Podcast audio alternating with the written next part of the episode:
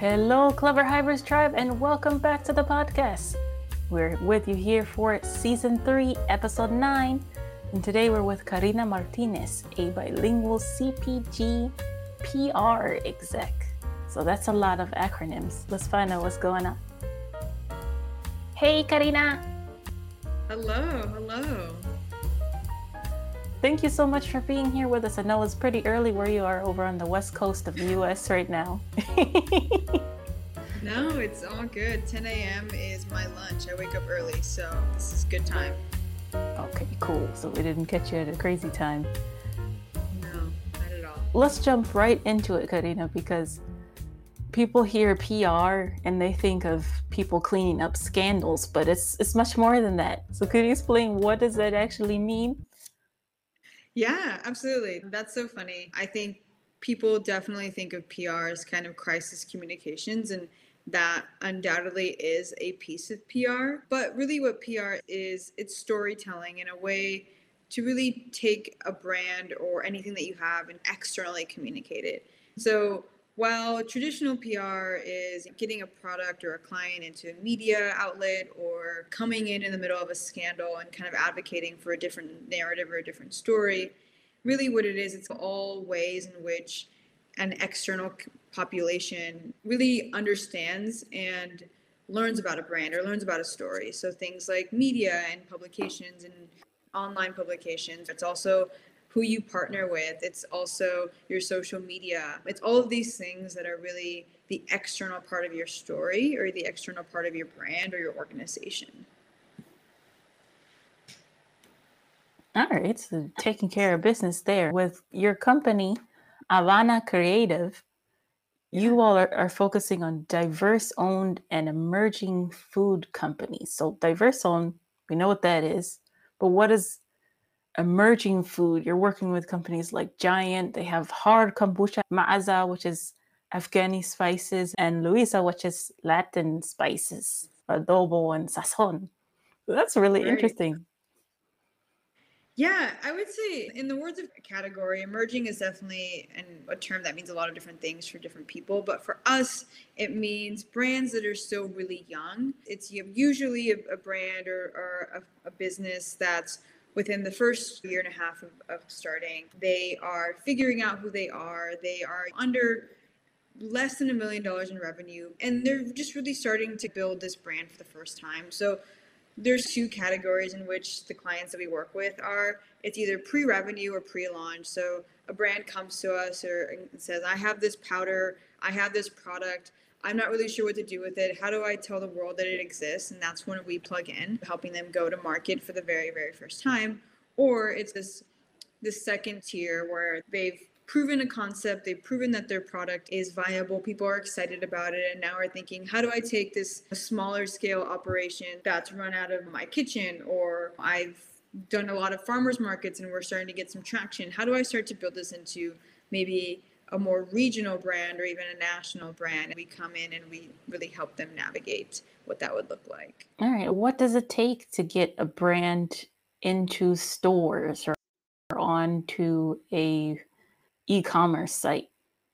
Yeah, I think it takes a lot of different things. We focus more on the marketing part of it and really how to start telling this story and how to really start getting people excited about it a lot of the products that we work with, like you mentioned, are diverse owned, they're heritage inspired, they come from generations of recipes. Our job really is to start to build out stories and narratives that educate people on what is Afghan chutney and what is adobos and sazones and how do you use them and how are they relevant? Why should they be a place in your pantry. So that's where we plug in as we really come in and start to figure out how do we tell that story that invites people to want to purchase the product and that gets them excited to learn about it. But now I would say as far as starting a business, I think what the pandemic has taught us is that the barrier is a lot lower. You don't need a fancy web developer to put together a Shopify website You don't need really expensive labels to sell products. It leveled out the playing field a little bit.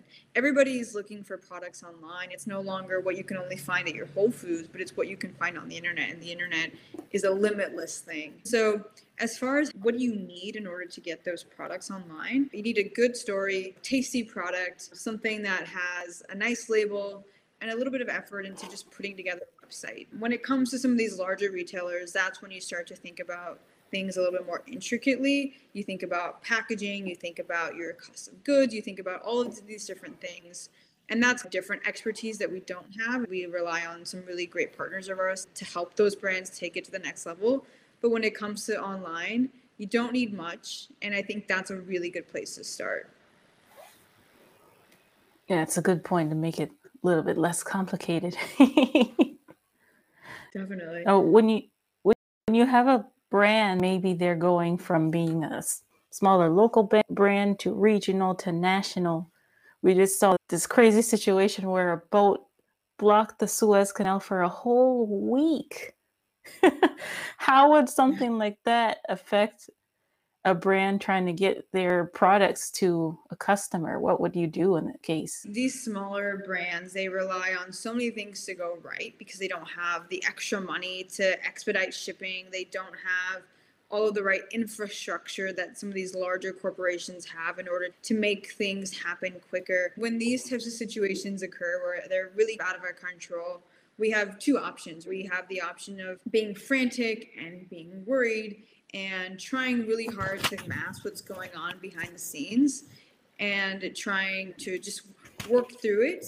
Or we have the option to lean into that narrative and be honest be transparent be communicative. Sometimes depending on the situation it might even be a really fun play. That's really where a really good identity of who you are and a really good foundation of a brand really just leans into that narrative and says this is the truth. This is what's happening. Or sorry. This is getting to you late or just laughs at it and says, This is the reality. And of course, this is happening in 2021 because why wouldn't it? With all of this that's going on, you seem to be handling it pretty well. And it might have been some of what you learned from your parents. You were adopted, actually. You're you're originally from Paraguay, but your parents mm-hmm. are from Cuba, and your adopted sister is from Russia. So they must have taught you a lot of things. Tell us maybe one of your favorite things you, you learned from your parents growing up about business? Oh gosh, we always make this joke in our family that the only person that was born in the US is our dog. To understand what we do and the importance of why I started this company is to go back to my parents who are immigrants from Cuba who came to the United States at different points in their lives. My mom came as an infant, my dad came as a teenager, and they met here coincidentally. But like a lot of immigrants, they come to this country to start a new life and they come here with little to no language and they come here with educational barriers, whether that's lack of education or non transferable education. A lot of the times, entrepreneurship in a really micro scale is the answer. I'm not talking about LLCs or these corporations. My grandparents sold clothes at the swap meets. My great grandparents sold clothes door to door. My dad had a jewelry shop at swap meets, and this is the type of businesses that we grew up in. What that really taught us is that or at least it taught me is just the importance of, of hard work they were just so proud to have built these things and be able to make a living for themselves really what it did is that it made me fall in love with stories it made me fall in love with the way that business works and how you can really turn anything into something that's really been the mission behind this and why my company is called Avana. It's Havana without the H, which is the capital of Cuba and where my parents were born. It, it really just taught me that we have the opportunity to really create our own life through entrepreneurship, whether that's starting something that you love or or creating a business to feed your family. There was just so many great options and, and that was something that I always wanted to do growing up. Yeah, it's important that you mention that. It can be small and feed your family, and you could still be proud of that. Absolutely. You know, with Avana, one of the parts of being your own business is knowing your worth and sticking to your pricing. Did you have trouble with that before? or Are you still having trouble with that? Oh yeah. I think the hardest part, there's a lot of hard parts, but I think one of the hardest parts about being a service run business is that you're not really exchanging a good especially in our world specifically. Something like a graphic designer or a web designer they have an, a very tangible exchange of good where you pay somebody for something and, and that's what it is. For us it's a little bit different. While we do have some tangible deliverables that we hand over to people for us really what people are paying for is our minds and our resources. How do you put a, t- a price tag on that? And how do you quantify that? Now we're a little bit more seasoned. We have strong case studies. We have decks. We have a lot of really great relationships in the industry. The price point that is attached to that seems a little bit more justifiable to our clients. But to begin with it, it wasn't and it's tough. It's also tough because when i started i didn't have a huge repertoire of people to go to i didn't have a lot of resources so it was very scrappy so I started at a very low tier, really just to start building my portfolio, start showing people that what I said I could do, I could really do and do it 10 times better. Was that the right approach? I don't know. It worked for me. And I also have learned that as I've gotten older, that is something really common for women to do. They come in at a lower price point because they just want to prove their worth. They're willing to negotiate on things because they feel bad or because they don't want to lose the sale or because they're so grateful that somebody wants to hire them. They're willing to bend over backwards and maybe not make as profitable of a decision for their business. Those are things that I still combat day to day. A lot of it is less about my ability and our ability to do great work, but it's also understanding that a lot of the brands that we work with have to be budget conscious. I think about my family and how much it took for them to start their business and restarted to be affordable, to be approachable. So there is sometimes that difficult line on what is good for my business, but also what is best for the client and what is going to really be beneficial to them. I think that's something that will continuously live on as we continue to grow and, and take on new challenges and take on different sizes of businesses. Yeah, I think that's just something that naturally is hard to combat when you're starting. When you feel comfortable and you feel confident and you're really starting to build a reputation, then you can lean into that a little bit better. Yeah, that makes sense. You made a really nice post about that recently on LinkedIn. Let me go ahead and read it because that makes sense. it says here, you can be grateful a big retailer wants to carry you and still say no because it doesn't make business sense. You can be grateful someone wants to hire you, but reject the job because they're coming at a fraction of what you quoted them. You can be grateful someone believes enough in your company to invest, but decline because of their large equity ask. Gratitude and knowing what you deserve aren't mutually exclusive. Hope you remember that. It did help me remember that. that came off of a conversation I was having with somebody about what it's like to be an immigrant and, and what it's like to be the children of immigrants. I think my parents taught us a lot of really great things. They taught us entrepreneurship and they taught us to be really valuable people in society. But I think one thing that was overstated was gratitude gratitude about the life that we have, gratitude about being in a country that's not communist and where we have freedom but I think sometimes, if we're not careful, that gratitude can be overwhelming and you forget that you have a worth. When I first started, I was so grateful that people wanted to hire me, or I was so grateful that these opportunities were coming my way that I, I wasn't being calculated about it. I wasn't being business minded about it. And and now I've gone to a point where I can say, thank you so much for this opportunity thank you for taking an interest in me. This is not the right fit. You can still say no and be grateful. That's the only way that we continue to grow as business owners is we learn that and keep moving forward. Yeah, it's definitely a big lesson for people of color, unfortunately, that it is okay to say no. yeah. On a lot of different fronts. yeah now you had your two year anniversary with Avana Creative recently. So congrats. Thank you. Thank you. Now you're looking back, you already mentioned some challenges that you had, but now where you are, what would you say was a turning point that you weren't sure if you were going to make it or not? Prior to Avana Creative starting, I had started a similar concept creative agency with somebody else who I had a professional relationship in the past with. And I learned really quickly that it just wasn't the right fit. I think on paper we were a great fit. We had a lot of different talents and a lot of really great resources. But when it just came to our day to day interactions and the way that we thought about the business, the way that we wanted the business to grow, the way that we communicated, it was very different. While that was hard for me to realize, I had to walk away from that partnership and essentially rebrand overnight. We parted ways on a Friday morning.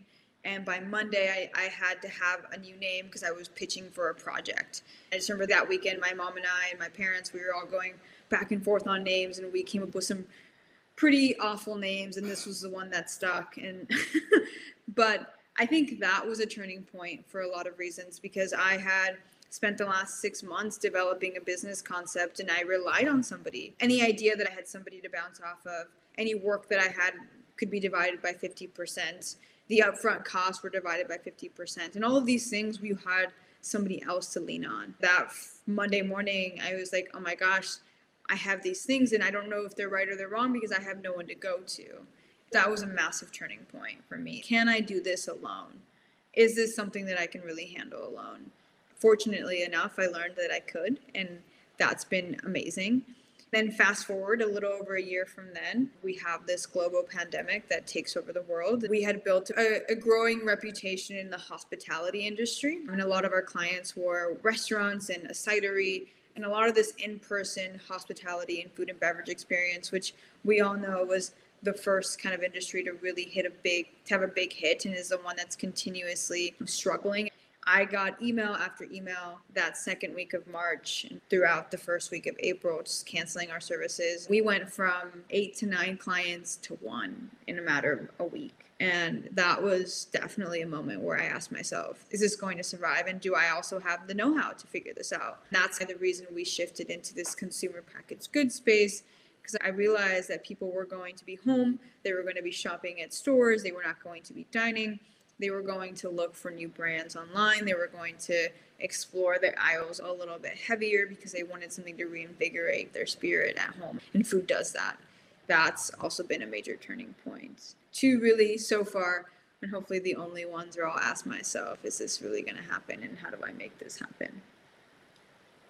Yeah, I can relate to that. Last March was just everything blew up. and not in a good way. Yeah. No, not in a good way at all. Oh, oh my goodness. But stay right there, Karina, and we'll take a minute to hear from our sponsor. Then we're going to talk about how being bilingual is the ace in the hole for all of this. Sounds good.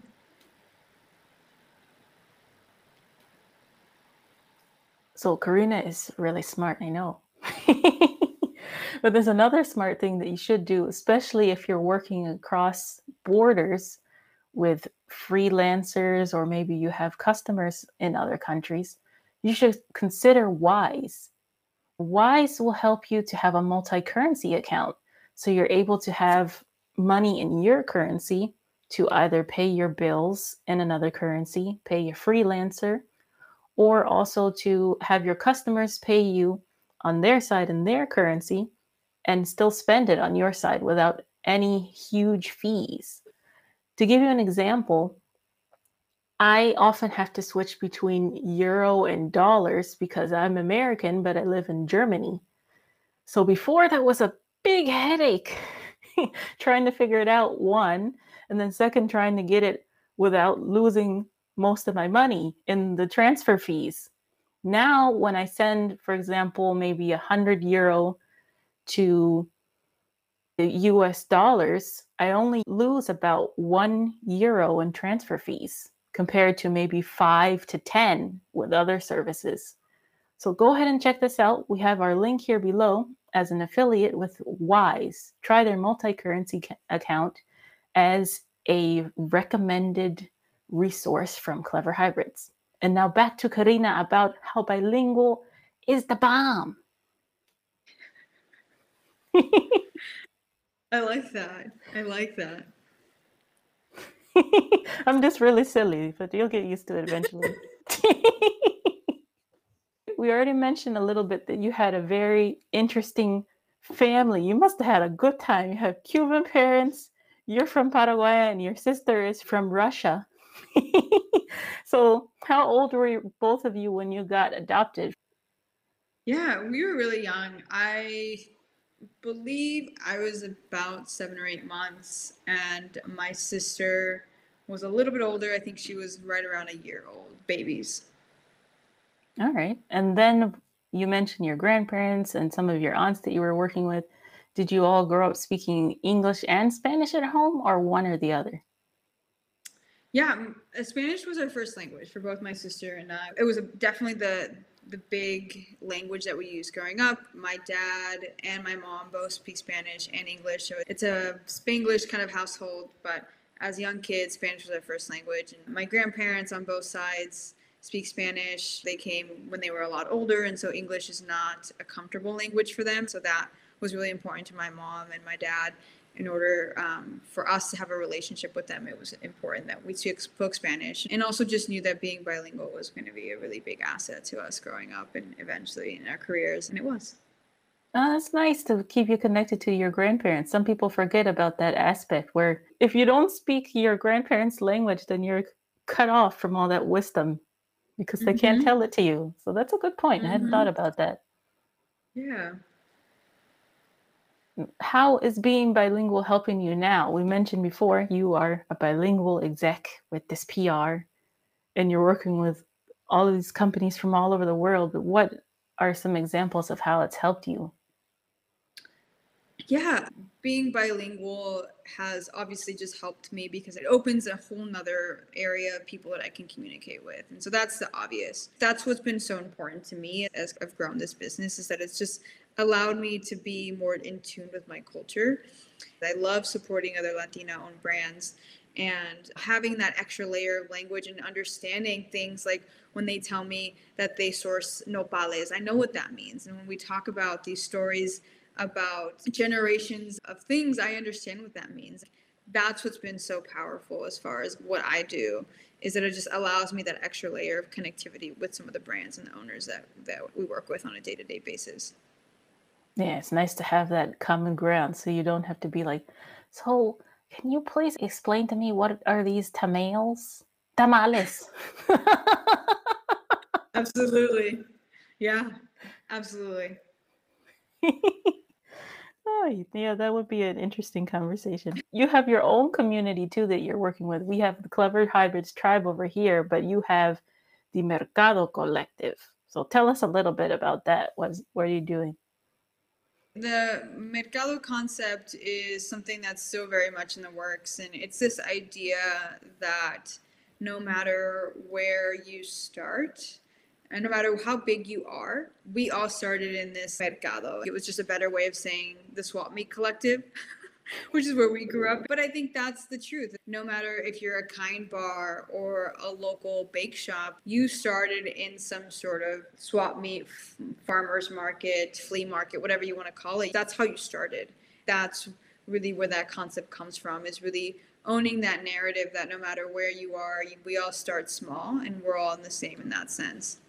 It's definitely a, work in progress, and the goal is to eventually continue to grow that and turn it into a little bit of a media platform where we are able to share these stories of not just where we started, but also talk about all of the incredible ingredients that our Latin culture has and how all this comes together in a really beautiful way where we can tell these stories and, and then eat through them as well. Yeah, maybe it should be a podcast or something. That I would listen to that. it would make me hungry, but I would listen to it. That's really nice. So now you said you want to get to that media point. What are you doing as a community with them right now? Do you have articles about them, meetups? What are you doing? Yeah, so right now it's a little bit of a work in progress. And we have a separate Instagram account called Mercado Media, which is just celebrating the food, the stories, the culture of my Latin roots, and just poking a little bit of fun at it too. So that's where you can f- continue to follow there. And in the future, I think we're working behind the scenes to hopefully get a newsletter together that highlights stories, recipes, new product, and where the industry is going. I think if anything, this year has taught me to see where it goes and see how well people are responding to it. Who knows? Maybe we'll do fun experiential things. Maybe we'll have our own mercado. Maybe it'll just be a great website to highlight our culture. I don't know. But I'm open to whatever the world and life has to, to offer. Yeah, we'll definitely see what happens. You mentioned that things are changing so much and you just got to see where it goes. You had that change from working with the restaurants and the breweries that were a location within themselves where people would go visit and just have the atmosphere plus the food. Now with CPG, what is it, customer packaged goods? Yes. where people have these cool niche things like this alcoholic kombucha, they can buy it and enjoy it at home. How do you help them stand out or what other changes are you seeing in the industry right now? Yeah, part of our job as PR people is to be in the know and be in the know of, of almost everything. Sometimes it feels overwhelming. We need to understand what's going on in, in the news. We need to understand how consumers are are eating and what they're liking and what different health trends are. So I think there's a couple of different ways to really keep brands and people and stories relevant, listening to what's working and listening to where things are going. If there's a, a, a, trend on a certain ingredient, if there's something that one of our brands is doing that's really different around one of these ingredients, how do we plug in and tell that story?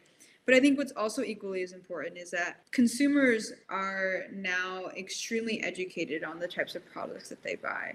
They have all this information at their fingertips, for better or for worse. And so, really owning authentic stories is what's been most effective for us. Sometimes that means repping brands that have authentic ownership or just a really strong story that's relatable. It doesn't always have to be about heritage inspired stuff. We can talk about things that are extremely relatable. That's what can break through the clutter and, and, the clog of all of these different competitors. How do you take a brand or a product and really build a story behind it? That's really what ends up selling at the end of the day, people are buying from, from people. And that's something that we believe in really heavily. When we're able to break those barriers and, and share stories and invite people to our table for whatever reason that is, that's when we can connect with them. That's when we shine and we can help our clients shine. Amen. Amen. I know California is very trendy on lots of stuff that's going on, but have you been able to break into markets in the Midwest or the South? How do you deal with the cultural differences? Yeah, there's tons. And that's the beauty of the United States, right? Is that there is no one type of person. Every area, every city, every region has a different way that they eat, a different ingredient that they love. Transparently, there's products that are just not going to do well in certain regions, and that's okay. That's also part of our job is to be honest and transparent and say this product with this ingredient is probably not going to resonate with this audience and that's okay because we don't want to spend a lot of money trying to break through this audience but instead find people who are maybe more open to listening to this type of product i think it's clear that southern california has a lot of health trends and we have a lot of things about sustainability and vegan that it probably don't resonate in, in some parts of the south or other parts of the United States? Are there parts of that brand that will? Is it about the founder? Do they come from a certain area that can resonate with those people? Is there a certain ingredient that's maybe grown in the South and maybe that's part of the narrative there? Or is that product applicable to something that's really popular in that area? Can we come up with a, a sazon adobo rib in the South? I don't know. Those are things that we can think about that would maybe make it a little bit easier to penetrate some of those markets without trying to change consumer behavior, but instead integrate into them. That's some of the stuff that we have fun with, and that's some of the stuff that storytelling can do, recipe creating can do, PR can do, influencers can do. Just trying to understand all these different pockets and how to break through them. Yeah, PR seems very multifaceted and and just being a solopreneur in general, they call it the CEO, the chief everything officer. now you've been doing it for two years. What would you tell somebody who may be listening to this and they're on day one? Two things. One, don't be afraid because you don't know everything. You don't know what you don't know. And so ask as many questions as you can. Talk to as many people as you can. Don't be afraid to say that you don't know something. Don't be afraid to build a community around you that has the answers. You just go for it. I spent a lot of time self doubting myself, not having the answers to things.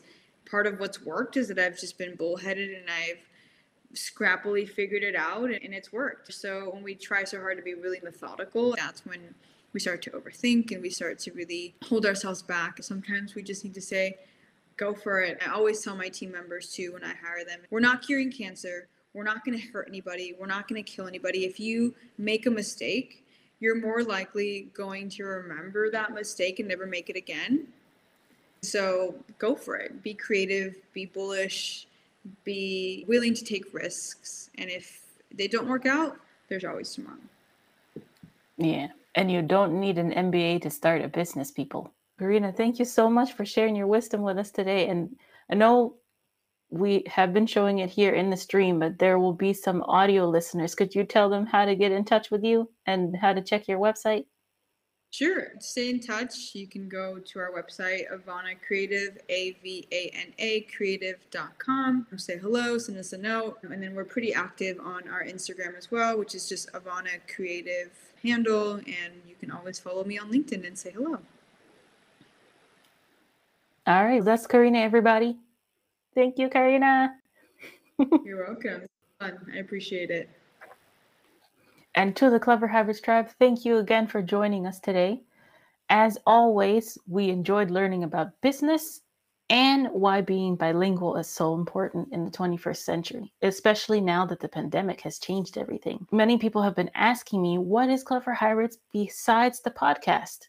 Well, we help people who are non native English speakers to be able to improve their speaking and writing. Many people who already know a little bit of English they can read and listen very well, which is good for taking in information. But if you want to be able to get that promotion, to explain your ideas to somebody else, you have to know how to speak and write properly in a business setting and also just chilling with your colleagues. You don't want to be a robot, but you also don't want to be too casual. So you have to find that balance and be a clever hybrid. If you'd like to know more about that, go ahead and check out our website, cleverhybrids.com, for more information about how we can help you. Coming soon, stay tuned. We're going to have some courses for those of you who prefer to learn on your own as well. So stay tuned. And you can also follow us on LinkedIn, of course, but we're more active as a company on Instagram and Twitter. Handle there is at Clever Hybrids as one word. Until next time, just as we learned from Karina and from all of our guests for the past three seasons, stay focused because nothing in life is a straight line anymore. See you next week.